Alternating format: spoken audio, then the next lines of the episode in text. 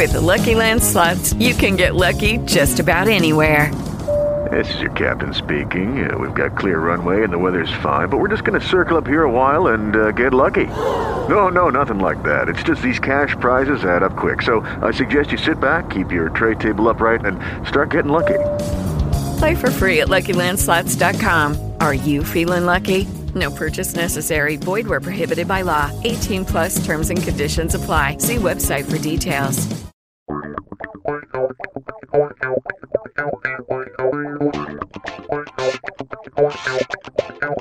Welcome to The Approach Shot, the golf show that's more laughs than links, more stories than strokes, more guffaws than golfers. Here are the hosts of The Approach Shot, John Ashton and Neil Michaels. It is time for us, we being The Approach Shot. I am John Ashton. He is Neil Michaels. I am indeed. Always have been, always will be. Happy 4th of July weekend to you and yours. Oh, thank you. You know, my birthday is Tuesday. It's the 5th. I did know that. Oh, okay. So your gift is on the way. Okay. Well, you know, it's probably still being distilled. So check me out in 12 years. Okay. I'm wondering. Have I told you my scary July 4th story? No, sir, you have not. Back in the uh, Atlanta days, so 15 years ago or so, my son had moved down with me for a little while. We were big Fourth of July people, and and Georgia was not a state that you were supposed to be able to set off fireworks, but everybody went to either Tennessee or Alabama and bought some. So we're all set. We're in the back of an office park, which is shut down for July Fourth. It's just us. A little drizzly, pretty, but still good enough to be able to set off fireworks. I lit the first one, and he's sitting in a lawn chair in a safe distance away. And because of the moisture, didn't catch right away. So I'm doing it at arm's length, trying to be as safe as possible. Nothing happens. So I go over and I take a quick peek to see what happens, and it hit me right in the temple. And I mean, inches from my eyeball. Mm. And my son jumps out of the chair. Are you okay? Are you okay? and I stood there stunned for a second. And I thought, well, you dummy. That's why you don't stand over top of it to check on it. And so that was the very first firework that night. And so it took us both a minute to sort of, you know, get settled back down. But thank goodness, you know, we had a mission. My arm became much longer after that. I can imagine. and we had a really good time. But to this day, I let other people who are faster, stronger, and smarter than I set them off. Good choice. Good choice. Speaking of faster, stronger, and smarter, Hmm. we have a guest today who probably yes. would would check all those boxes. All of those, but not to mention funnier. Yeah. Andy Van Slyke is coming up. And The Slyke Zone. We're And about that- to turn into the Slyke Zone. and that in itself should be enticement enough for you to hang out right where you're at. We are the approach shot. We will be right back.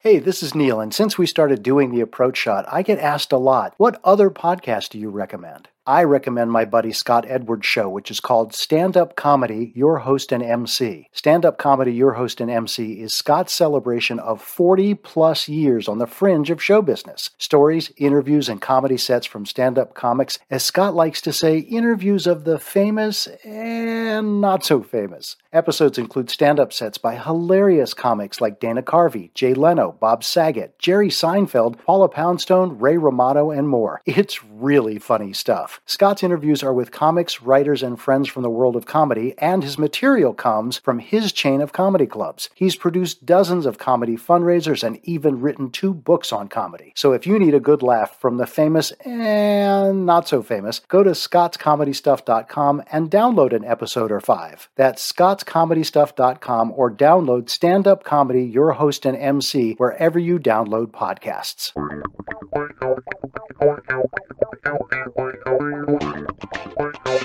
And thanks for hanging out. Uh, we are the Approach Shot. I'm John Ashton. He is Neil Michaels. Your middle name today is not nearly as slick, and you got to explain that one to me. Well, I don't think that that's going to require any explanation when we do the introduction for our guest today. Played in the major leagues for 13 years, including four years with the Cardinals and eight years with the Pirates.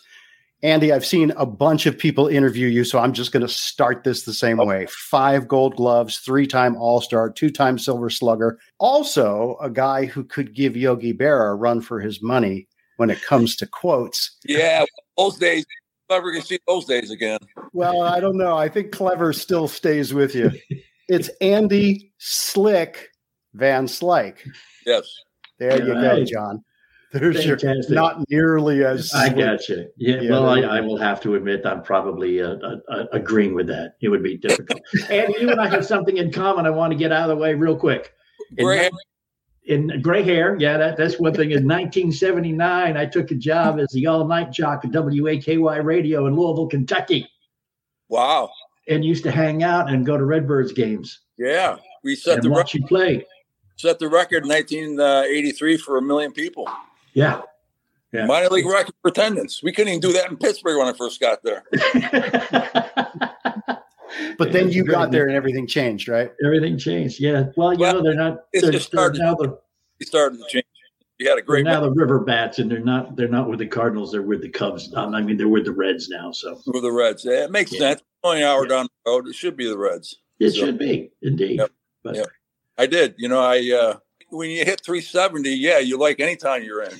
I like anchor, anchored Alaska. You know, I mean, if I Yeah, yeah. It, when you get cold up there, yeah, it's not just your the the way you're hitting, right? no, it's no, but you know, Louisville was great. You know, it, and you're you're at the doorstep of the big leagues, and you know, St. Louis only being four hours down the road, sometimes it you know feels like it's a million miles down the road, but it was a great town, and I really enjoyed my uh, three months there.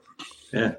I'm a little confused about your life here. So, you know, let's start with a big question. I'm confused about Andy Van Slyke's life. I think most people will remember the eight years that you spent at Pittsburgh, partly because of your success there, partly because of the team. But you've pretty much kept St. Louis as your home. How does that jive? You know, here's the thing. Uh, when I first got to St. Louis, you know, I've been here about a year and a half, and Whitey Herzog came up to me and said, "You know, Slick, you ought to buy a home. You know, you're going to be here for a while." Well, there's an old saying in in, in uh, baseball: as soon as you buy a home, you, you get traded. okay, but what Whitey was trying to do is get all his young players to be established in the community. He thought that was really important, so uh, he went to me, went to a bunch of guys in the either condos or homes. Did that. It was it wasn't until next spring I got traded, and so Of course you did. Whose dog's barking? By the way, Not mine. We're very Yeah, it's, professional. it's it's my it's my dog. Someone just came to my front door. oh, Yeah, yeah, He's my not like- dog's. well, he's a really small one. I know that. Yes, he is. But he's mean as hell. he was just cussing at him right before you got on, too. Well, anyways, um, yeah, I you know I, I didn't know if I was ever going to be traded from Pittsburgh, or if I had known I was going to be eight years in Pittsburgh, I, I, I definitely would have uh, definitely stayed there, probably. So you're you're a center fielder. Interestingly enough, okay, I'm going to go to one of your unbelievably funny quotes. Maybe, in my personal opinion, the funniest, which is they wanted me to play third base, base like Brooks, so I did play like Brooks, like Mel Brooks. Mel that was that was uh, Whitey had an ingenious idea. He had four great outfielders, and so in spring training in 1983, he knew I could play the outfield. That really wasn't the issue. We had David Green, Lonnie Smith, William McGee, and George Hendrick. so, you know, where's the room for Andy Van Slyke? You can't, you know, you can't play. Uh, you can't play four guys in the outfield. Well, I guess you can't today. They do that sometimes. But he Called the shift, right? um, so he wanted me to learn how to play third base, and so it was an experiment. Well, funny thing is, the day after I, uh, the day after I got married, my wife graduated from college, and a week later we get married. And I, the next day, I had to fly back to Louisville from upstate New York. Didn't sleep for two days. I played third base, and my buddy Rick Horton, who's still a personal friend of mine to today, is is in the fifth inning, and the game is tied now five to five, and he's given up five unearned runs because I made four errors at third base, and so Jim Fregosi, the manager, comes out to the mound. And he and I got my back completely turned to the mound. Usually you see all the infielders gather around the mound. It's a big, you know, big powwow. Can I say powwow today? I'm going to say it anyways. Say There's a big powwow going on. And he calls me over. Hey, Van Slyke, get over here. So all the infielders and Rick's there and the catcher. I finally get over there. And Jim Fregosi says, Hey, Rick, you know why I'm taking you out of the game? And Rick goes, I have no idea. I've given up five home runs. He goes, Because you can't keep the ball away from our third baseman. True story. There you go. That, that is. I told you I was a center fielder. You Do I have to prove it? single game when I was in AAA, I started at third. By the seventh inning, I was in center field. See, a very wise manager you had then. Yeah. so you're in Pittsburgh and you're playing center field, and you were a hell of a center fielder, my friend. I mean, you you don't need me to tell you that. No, I was. I, I did it. I did okay. You did better than okay. But you're wandering around with Barry Bonds on one side and Bobby Bonilla on the other side. At any point, did that make you feel like, first of all, we're a really damn good outfield, but second Yes. of all, like you're definitely the third best known outfielder in that group. Probably, but you know, here's the thing. You, I, I knew Barry was a great defensive left fielder, and Mhm. he won six Gold Gloves in a row. So there, there's no doubt he was a great left fielder. I I still think of all the things that Barry Bonds accomplished, I think his defense is the most underrated part. Of, when you when you when you want to talk about Barry Bonds as a complete baseball player, but the nice thing was that I- my biggest fear wasn't, you know, whether I was the best player or not, or I had two superstars next to me. My biggest fear is that Bobby Bonilla was such a bad outfielder that he was going to collide at me and ruin my career. My career. that was my possible. so I told Bobby Beanie, I said, Bobby, you line up right down the line, and anything to, to, to your right, I got it. that really that that keeps his area really small, doesn't it? You got, you got a very small area to worry about. Think about your hitting, which you do anyways when you're in the outfield. Perfect. There you go. I'd be looking over there, you know, bases would be loaded, and I I try to communicate, hey, you know, yeah, I'm moving a little bit, and this guy hits the ball to right field. Bobby's over there working stance. You know, he's leg kick going, he's got his hands going, he's practicing swing, and I'm going, hey, Bobby, uh, we're on defense right now. That's the days that you saw left-handed lineup against you. Those are days that really scared the hell out of you, didn't they? Oh yeah, yeah. I I cover center and right, but Bobby Bobby was a great player and had a really good career. Oh yeah. I mean, the thing that was great about Bobby is that that you knew that you were always in the game when you had those two guys with you. You were never going to be in a position where you thought, well, it's you know, it's two or three to nothing in the ninth inning. We stand no chance. No, you stood a, a good chance. Right, yeah. And here's the thing: I really benefited from from those guys. I hit third, you know, and Barry hit fourth, and Bobby hit fifth. So I mean, it, you know, you, who are you going to pitch to? Me first, probably. You know, if you, mm-hmm. so I got to see a lot of a lot of pitches that, you know, if I hadn't been surrounded by those guys, I probably never would have seen. Yeah. Yeah. So have, having them come behind you made you a better hitter. Well, let me let me ask you a question: Who'd you rather pitch to, me or Barry? Yeah. I hear you. No, but And that's that's just the way it is, and that's why you know great players like Barry make their teammates even better. they definitely do. We've got more with Andy Van Slyke right here on the approach shot. So don't go away. Well, here's something I bet you didn't know. According to the CDC, one person dies every 36 seconds in the United States from cardiovascular disease, and one in four deaths is attributable to heart disease. Do you know that? So if you're not taking your heart health seriously, you need to act now. Now you can take an all natural daily supplement that not only helps protect your heart from free radicals, it also helps boost athletic performance. It's a brand new, specially formulated supplement with a powerful blend of essential nutrients, antioxidants, and botanicals to optimize your heart health naturally. Snap supplements heart health. It's loaded with naturally grown herbs and nutrients that work in partnership with you to help keep your heart healthy and performance strong. Now, I've been trying it out for about a month now, and I got to tell you that, especially out on the golf course, I don't get anywhere near as tired. Snap Supplements is offering our listeners a 10% discount on their first purchase by using the link snapcardio.com slash golf guys. That's S-N-A-P-C-A-R-D-I-O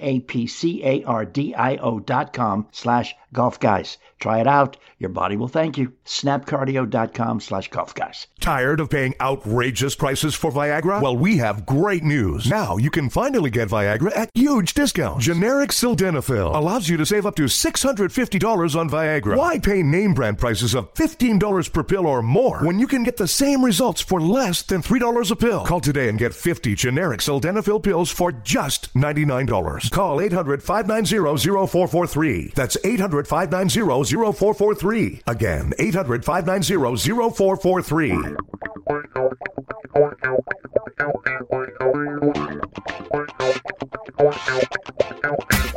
Love it when I ask you not to go away and you don't. Come on back here, stay with us. The approach shot. I'm John Ashton. He is Neil Michaels. Andy Van Slyke is our guest. The the Slyke Zone, man. That, that was that was cool. Who came up with that? Was that was that a a, a fan thing that happened or? I really don't know. It's just uh, you know when I first got to Pittsburgh, actually I played right field before we had Bobby Bonilla. You know, Jim Leyland came to me my first. Uh, I played maybe a month, and he said, uh, "I'm making a hard decision here, but I want you to play center field, and we're going to move Barry over to left." And I, and I said, "Well, I'm all for it, but how's Barry feel about it?" And Jim says, "I don't care how he feels about it. Well, but, but we're a better team." Hmm. And then after that, center field just felt natural to me. And the interesting thing is, Barry probably wouldn't have been a great defensive center fielder, but he was a great left fielder. Yeah. And he made himself a great left fielder. So not every right fielder and left fielder can play center field. yeah. Yeah. and what's interesting about that is that he was a great left fielder and he was and he wasn't didn't he throw left-handed, caught He's right-handed left. left-handed, Yes, he did. So as a left fielder that that would seem to be contrary, but he played the hell out of it. Well, here's the thing. You know, any ball that was hit past the third baseman on the ground is normally a double. But the way Barry would sprint to the foul line, going to his right, he's right-handed glove. He would scoop that ball and he would rotate, and the ball would be coming back to the infield as the runner is either touching first base or is on his way to second. Well, as a base runner, your instinct is you have to stop when that ball's coming into second base. Right. He got rid of the ball, got to the ball quicker than anybody I've ever seen play left field. And not that his throws were always on online because they weren't, but you can't really tell that when you are running first to second. You make that wide turn and you see the ball in the air, you stop. So what has happens is that allows the pitcher to throw a ground ball and get a double play. And I can't tell you how many times I saw that happen. Next next batter, ground ball double play, we're out of the inning. So let me ask you something about your career slash stats. You had double digit home runs seven years out of your career, but you had double digit steals for 11 years, including stealing 34 twice and 31 time. Mm-hmm. Your game was as complete as anybody that we've ever talked to. You stole bases, you hit for power, you're a, a great defensive outfielder. Was there a part of your game that you took more pride in, or was it all just across the board? I would say base running. You know, today they they, they rate base runners. They didn't really do that. Um, but I had a scout come up to me. Um, I don't think I've ever told this story. This might be the first time I ever told this story. Okay. It's probably one of the proudest things that that uh, I ever felt as a major league player. And and you know, I just re- really don't like talking about myself, but I'm going to go ahead and do it anyways because I'm 60 and I'm an old player, so I'm going to do it. But anyway, There you go. and we invited you to do that. That's right. He came out to me. He said, "I just want you to let you know that you've been rated the highest base runner the last five years in the big leagues." Wow. Did not know that. Yeah, and also he said, "I want you also to know that as a as a, as an outfielder, you have stopped more th- runners at third base by coaches holding up their hands in any uh, any out, outfielder in the last five years. Also, See, that's the thing about the way statistics are now that they weren't even when you played, which is now they take more of that stuff into account with war and war plus and things like that. right? Think Right. about how much more money you could make now. Well, at one time I was the third side play, player in the big leagues, and and now there's ninety eight percent of the players are making more money than I was. Yeah.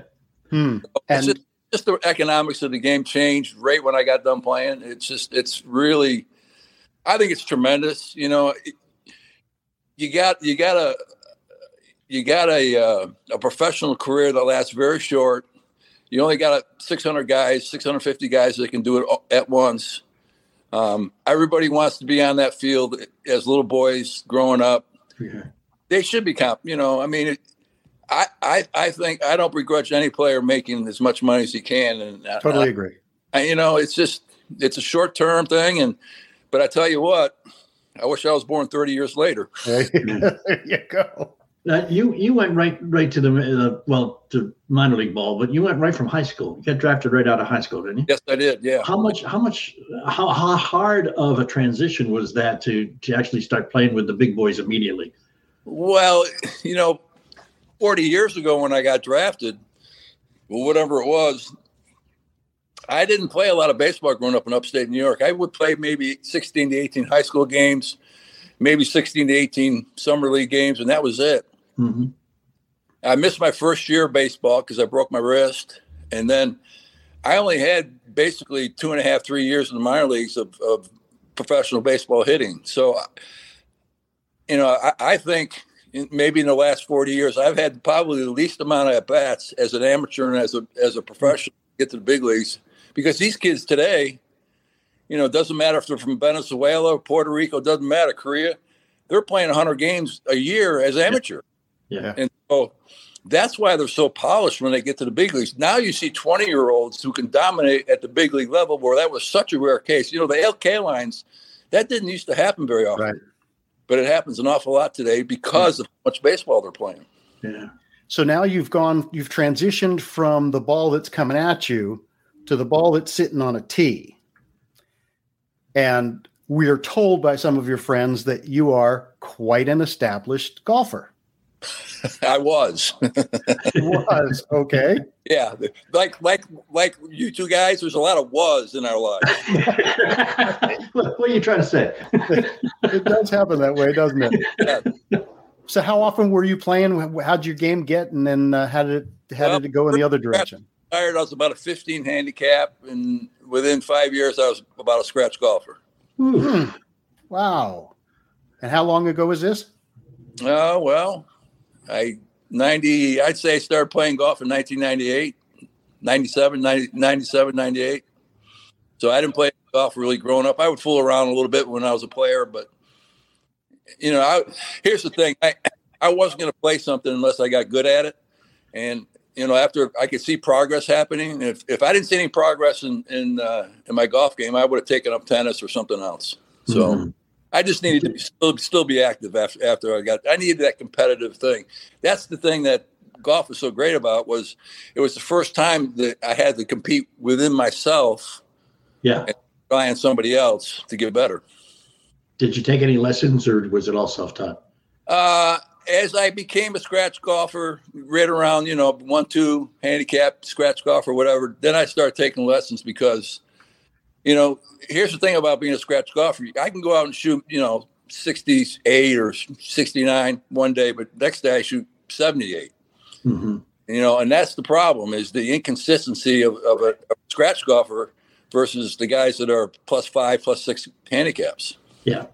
Yeah. And, and why, I mean, have, are you still playing and why has your game changed? Is it just age? Um, well, I've had in the last two years, I've had three surgeries, so that's mm. a lot to do with it. I had my shoulder done, I've had my neck done, and I've had my elbow done. I had my elbow done two weeks ago. So ah. right now, swinging a golf club is probably not in the doctor's.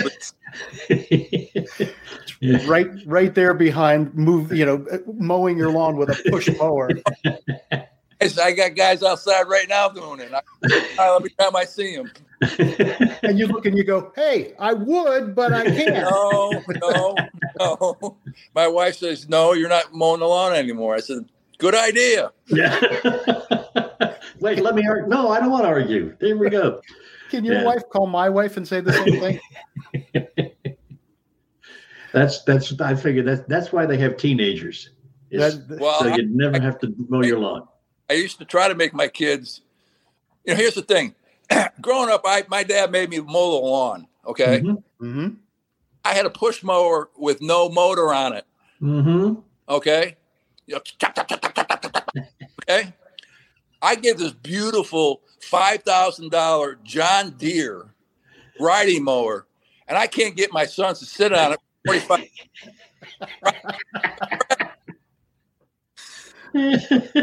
I mean, you talk about a generational spoiled bunch of kids, man. I well, kids, and I love every one of them. That's right.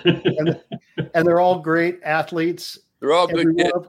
I had four boys, and they're all they're all tremendous, tremendous men. Fantastic. So that's the, that. That it seems like you have the stuff figured out. That would be on the top of the important stuff list. Well, I, well, the most important thing is I married a very wise woman, and she, Mhm. made, you know, did a excuse me, did a great job. Mhm. You know, raising my boys, Mhm. Yeah. sacrificed for my career. So, you know, I thank God every day for her. It's fantastic, man. You know I what? that. One, That's one the way it should be. It, exactly, exactly. How how disruptive to family life is a major league career, man? I think it all depends on your attitude. Okay. I really do. I think it's like any any man that has success in his career. You know, is he put does he put his job first, his family first? Uh, does his wife give him more rope? The more you know, the the. I mean, here's the thing. At least it used to be in our culture that you know, if you work hard, um, you put your years in, and you try to be successful at what you're doing. You better have a really good wife who has patience that you you're going to put the time in to provide for your family. And my wife did that for me. She knew that, uh, you know, that in the off season, as much as she wanted me home, I was out training four or five hours a day Mhm. and getting ready for the next season.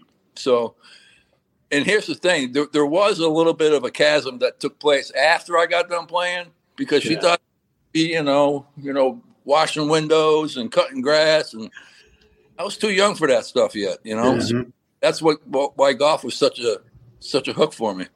Fantastic. You know, one thing I think I'm going to do is I'm, I'm going to start memorizing some of those one-liners and quotes of Andy Van Slyke, so so I can I can imitate him next year's Talk Like a Pirate Day. What do you think? think that works? I, I think maybe you should start with your wife first, show her the appreciation Andy does, and then you can be a pirate. Okay, I got you. Hey, we've got uh, we've got a six pack of questions. It's a tradition around here, and Okay. we're going to uh, act them as soon as we come right back. Hang out. The approach shot's coming back with Andy Van Slyke in just a few minutes.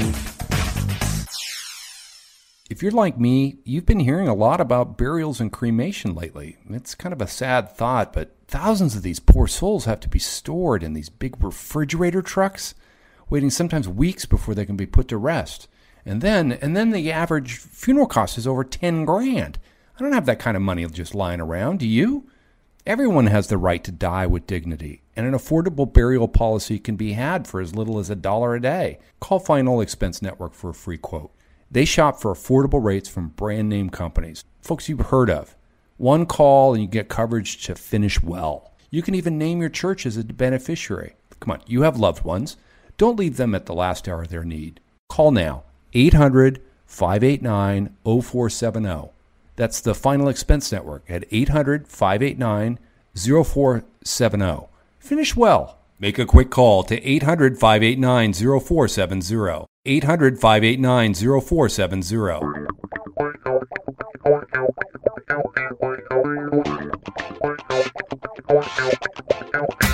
And thanks for hanging. This is the approach shot. I'm John Ashton. He is Neil Michaels. Andy Van Slyke has been our guest and still is. We have not scared him off yet, even though he's not contractually obligated to stay. He's still here, which is really, really a testament to the man. Hey guys, come on, hurry up, let's go. Why are you even making that suggestion, John? Six pack time, Neil. Go for it.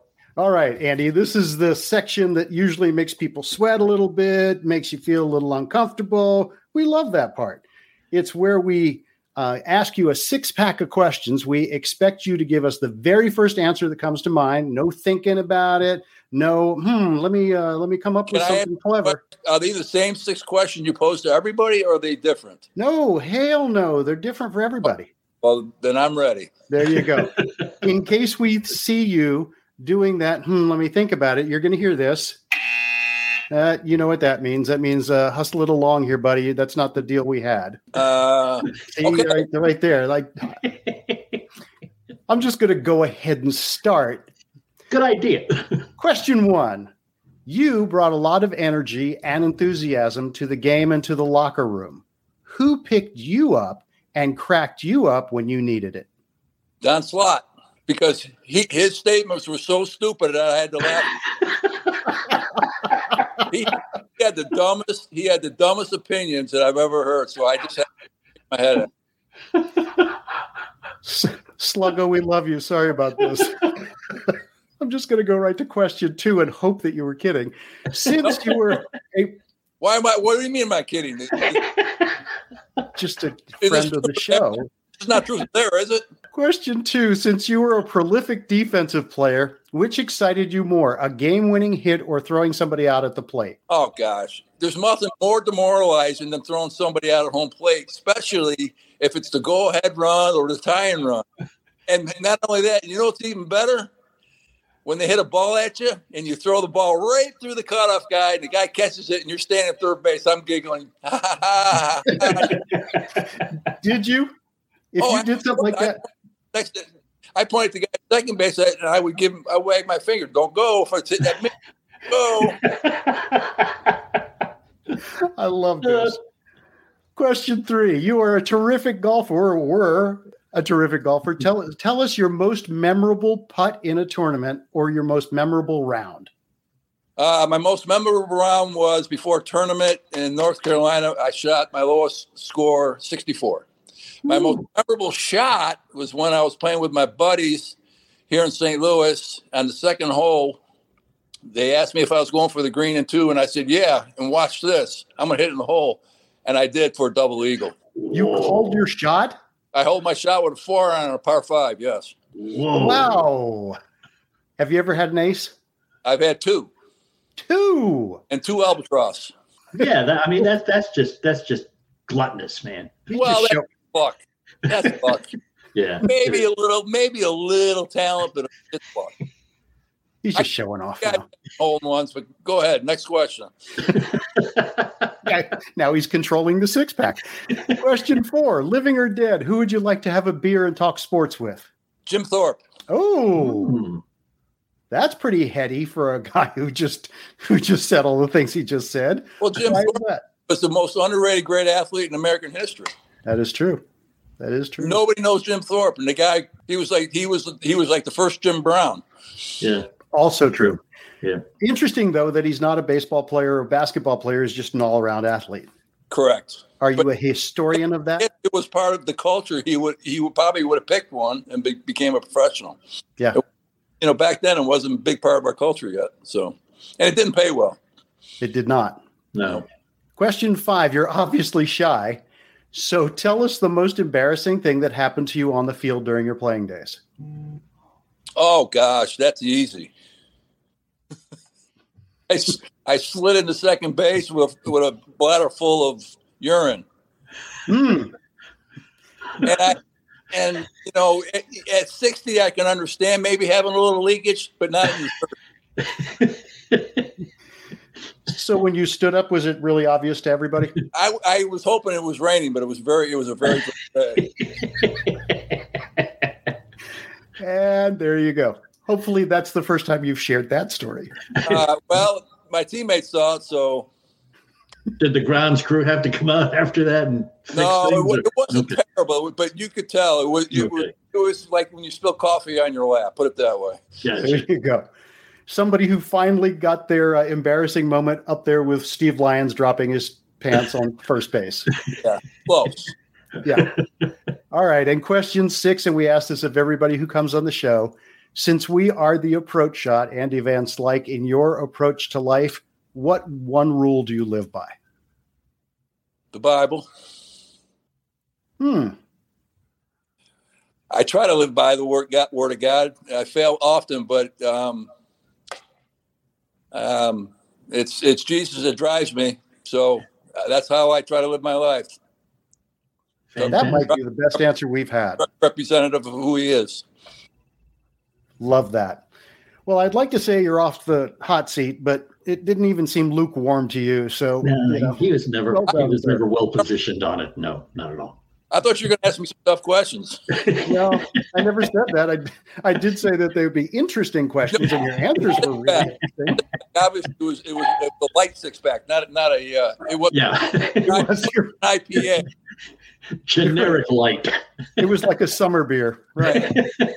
All right, I got one question I have to ask you because it's just I think it goes with your personality. Sometimes you know you hear people talk about the universe this and the universe that, but considering your sense of humor and considering the way you seem to, to hold life, the fact that you were traded to Pittsburgh on April 1st. First. And thought it was an April Fool's joke. I did. Cracks me up. Yeah, I, I was totally daked. I was, I was, yeah, I'm, I'm out on the field. It's uh, getting ready for batting practice. I don't know. It's 8 30, 9 o'clock. And well, I don't know, maybe earlier than that. I can't remember the time. And I'm getting ready. I'm stretching. And here comes the, uh, here comes the clubhouse guy. Hey, Whitey wants to see you in the clubhouse. Go to his office. Okay. So I run in there and, I, and on the way, the, the trainer comes up to me and says, Hey, are you okay? I said, what do you mean? He goes, does everything feel okay? Are you, you're not, don't have any injuries to you? And I'm thinking, okay.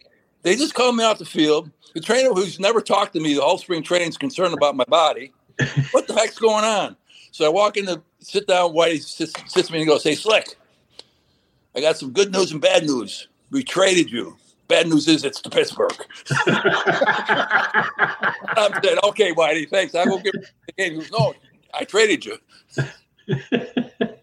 How long did it take before you were like, he's serious? Uh, after he said, "No, I really I traded you." you talk about going from the penthouse to the outhouse. Holy yeah. cow! yeah, but I mean, you show up in Pittsburgh though with pomp and circumstance, and you are now the man, right? I mean, I loved it. You know, the it's it's. I take a lot of pride, you know, helping restore baseball in Pittsburgh. You know, yeah.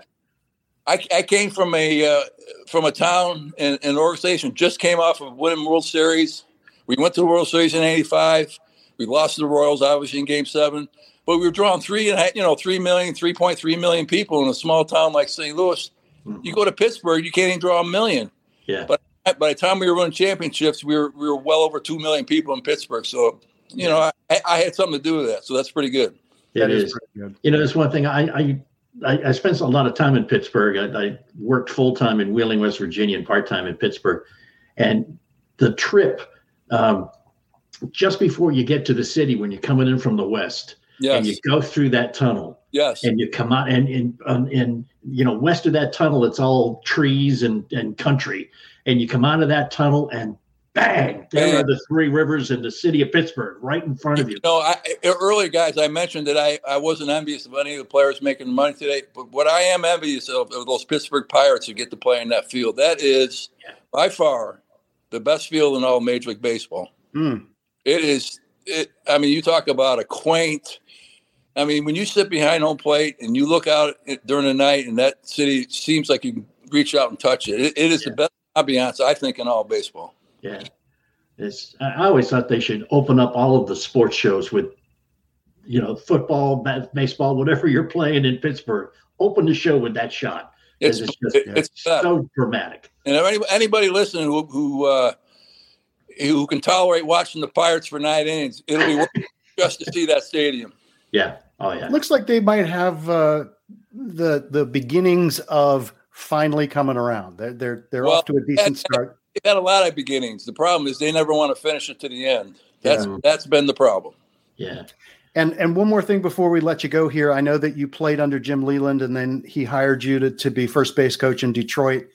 Did you love his him as much as everybody who seemed to play for him did?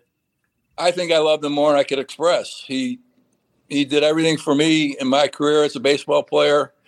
Um, you know, I came from a great manager, Whitey Herzog, and mm-hmm.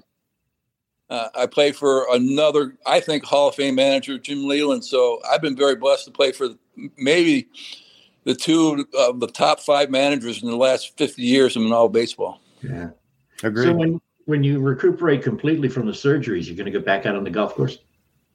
Um, if if my body says yeah, absolutely. But the only problem, if I went out now and shot in the 80s, I'd probably break every one of my clubs and quit.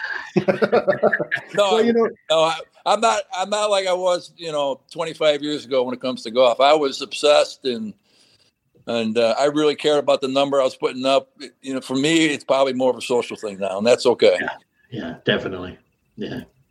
We have we we interviewed a group of guys uh, who have a company called Hole Hecklers, and what they do is you you have a charity event, and they come out and they heckle you on a par three, just to get you to put more money in the jar. And if you put money in the jar, they stop heckling you sounds to me like until you get your game back, you know, that could be something you'd be great at.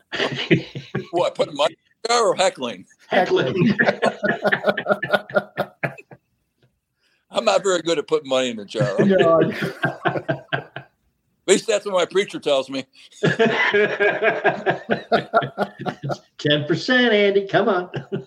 No, it's actually hundred percent. As long as, oh. got, as long as he's got your heart, he, will get what he needs. Uh, yeah, definitely. There you does. go. Definitely does. Man, it's been it's been fantastic, man. Oh, Great good. I my time with you guys. So, got, got just like one minute left. I have a question I would love to ask, and I've I've since especially that you you so said how how really few. Hold on, this is an eight pack. it's an eight pack. Okay. How few amateur games you play. I don't understand how people can see a 90 plus mile an hour fastball. How does that happen, man? Um, I don't know. How does how does Michael Jordan dunk from the foul line? It's just it just you, happens. Either you have it or you don't. It can't be taught. It's a it's a gift. We all have different gifts, you know, mm-hmm. that have been been bestowed upon us. Um, for some, it's their minds. Obviously, not me. Some, it's their body. and you know, others, it's uh, you know, they they know how to put it the right stitch and, and, and save someone's life in an operating room. So we all have different gifts, and and for the guys at that level, they have the gift of fast twitch muscles and good eyesight. You can't have bad eyesight and play baseball. I can tell you that. And that's why Andy Van Slyke is is the baseball hero that he has been, and I've been behind a microphone my entire life. So there you go. All right, guys. Explained it well. Andy, great to meet you, sir, and thanks for spending time with us here on the Approach Shot. All right. It's been a pleasure. Thank you. Thank you. Have current events affected the ability for you to pay your bills? Has your credit card debt overwhelmed you? Has your income decreased because you're working less or have you lost your job? Credit Card of America may be able to help you find a solution to this problem. We offer a free no obligation consultation to learn how you can cut your payments by up to half and potentially lower your interest down to zero. Credit Card of America is an A-plus rated nonprofit company that will work on your behalf. Credit Card of America is licensed in all 50 states and has counseled over 1 million consumers struggling with debt just like you. Let us help you analyze and prioritize your debt, negotiate with your creditors to reduce interest and payments, set up one affordable monthly payment, and provide ongoing education and support. Call now for a free no obligation consultation and learn how you can become debt free. Call 800 613 7650. That's 800 613 7650. 800 613 7650.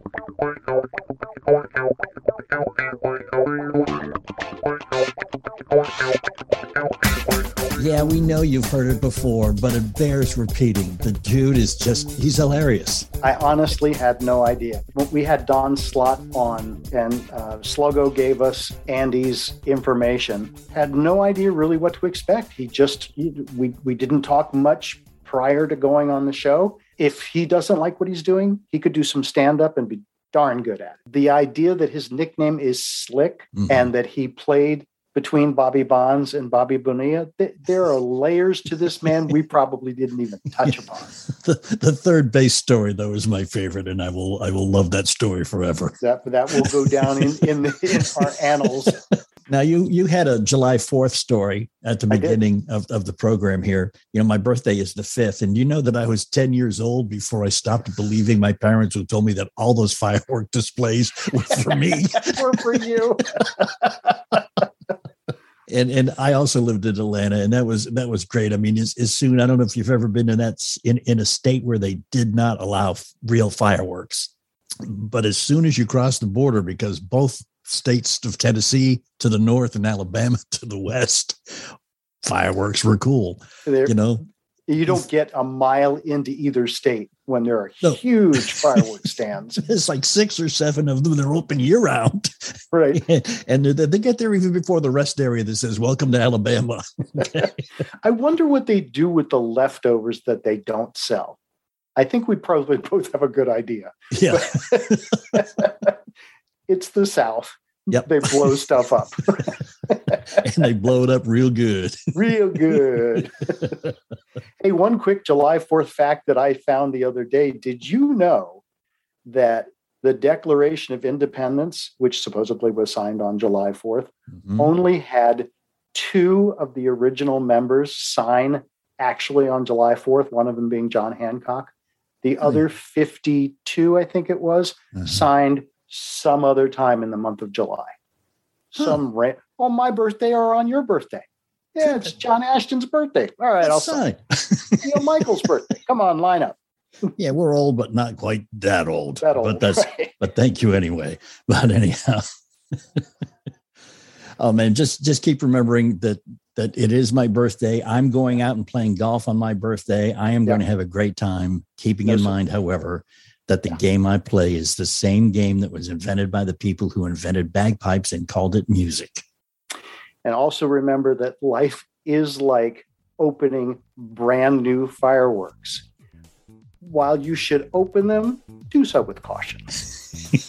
You've been listening to The Approach Shot with the Weekend Golf Guys. If you like this week's episode, be sure to subscribe to the podcast on Apple Podcasts, Spotify, or wherever you download your podcasts, and find us on the web at approachshot.net. With the Lucky Land slots, you can get lucky just about anywhere. This is your captain speaking. Uh, we've got clear runway and the weather's fine, but we're just going to circle up here a while and uh, get lucky. No, no, nothing like that. It's just these cash prizes add up quick. So I suggest you sit back, keep your tray table upright, and start getting lucky. Play for free at LuckyLandSlots.com. Are you feeling lucky? No purchase necessary. Void where prohibited by law. 18 plus terms and conditions apply. See website for details.